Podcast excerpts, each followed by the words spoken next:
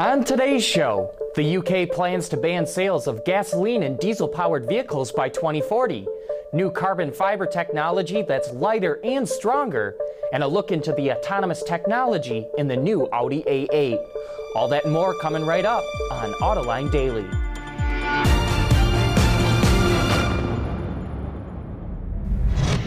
This is Autoline Daily, the show for enthusiasts of the automotive industry. Car sales in the U.S. are expected to decline once again this month.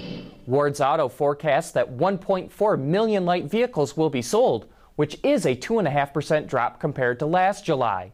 The SAAR is expected to hit 16.9 million units, which is way below last year's 17.8 million figure. And due to softening sales, the industry is grappling with high inventory levels. Automakers had over 4 million vehicles in stock heading into this month, which translates to a day's supply of 73. But even though automakers need to clear that inventory, Wards expects incentives won't ramp up until the end of the third quarter, just before 2018 model year vehicles start hitting dealer lots. The UK has officially said that new gasoline and diesel powered cars will be off the menu by 2040. This is following a similar move made by France earlier this month. The British government cited poor air quality in large cities, like London, as a reason for the sales ban. The plan also gives $332 million to the government to fund more immediate projects, such as retrofitting buses to have zero emission powertrains. Transport Secretary Chris Grayling called the move a quote, green revolution in transport. Still to come, we'll take a dive into Volkswagen's and FCA's quarterly earnings. AutoLine Daily is brought to you by Bridgestone Tires, your journey, our passion. Dow Automotive Systems, advanced materials that deliver better results. And by Lear a global leader in automotive seating and electrical systems. The concept of self driving vehicles is easy to grasp, but it can be a complicated mashup of overlapping technology just to make them safe. This is highlighted by the new 2018 Audi A8, which will have SAE Level 3 autonomous capability. That's where the car can do most things, but the driver still needs to be ready to take over.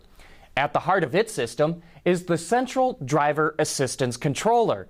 Inside it alone is technology from Mobileye, NVIDIA, Altera Cyclone, Infineon Aurix, and recently announced processors from Intel. A network of sensors that feed back to the controller are the eyes of the system.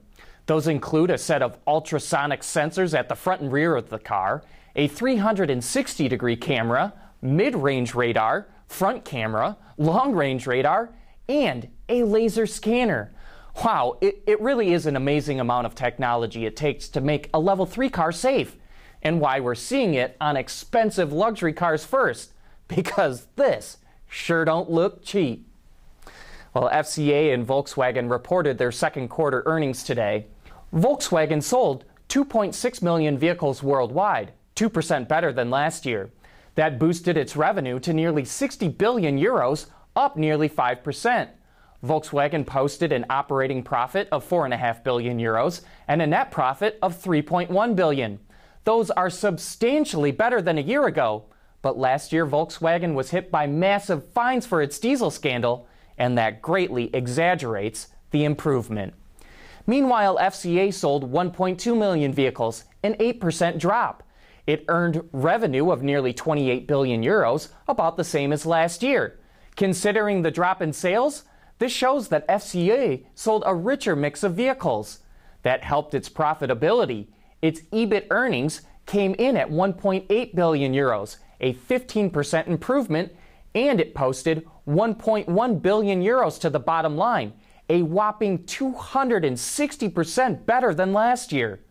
Part of the reason for that improvement was that FCA did not have any big recall costs for Takata airbags and did not have to take any charges for revamping its assembly plants in the US and Mexico. FCA also managed to reduce its debt by nearly 900 million euros, mainly from its own cash flow. That debt now stands at 4.2 billion euros, and FCA's CEO Sergio Marchionne promises he's going to wipe it out by the end of next year. Rumors on the street say that FCA is close to selling Magneti Marelli to Samsung, perhaps in the next few weeks. The on again, off again negotiations have been hung up on the price, with FCA wanting 2.5 billion euros for the electronic supplier, while Samsung is reportedly offering 900 million euros. Coming up next, a look at new carbon fiber technology that's lighter, but also stronger. At Bridgestone, our engineers want to help make sure you're not stuck on the side of the road. Our revolutionary drive guard tires are engineered to take a puncture and drive up to 50 miles. Ready to go. Watch our latest Archer demo at BridgestoneTire.com. Whether it's on television, online, or through social media, AutoLine knows how to effectively get your marketing message to the people you want to reach. Contact Stacy Eman today. Automakers face tough regulations to improve fuel efficiency and lower emissions. And as we say, making cars lighter can pay big dividends and every gram counts.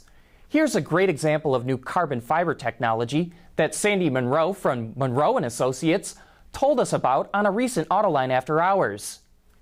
But this has really got me excited. This is um, this is a sheet molded compound. Now that's um, that's got a uh, honeycomb inside of it.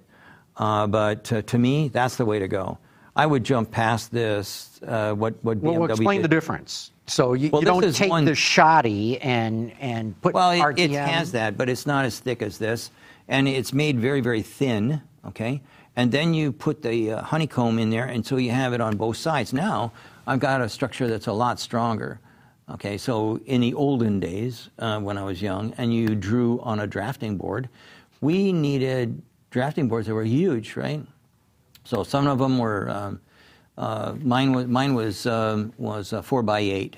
Okay, yeah, four by eight, and um, and that's a that's a big drafting board. Well, if I put that onto the normal stands, it wouldn't take it.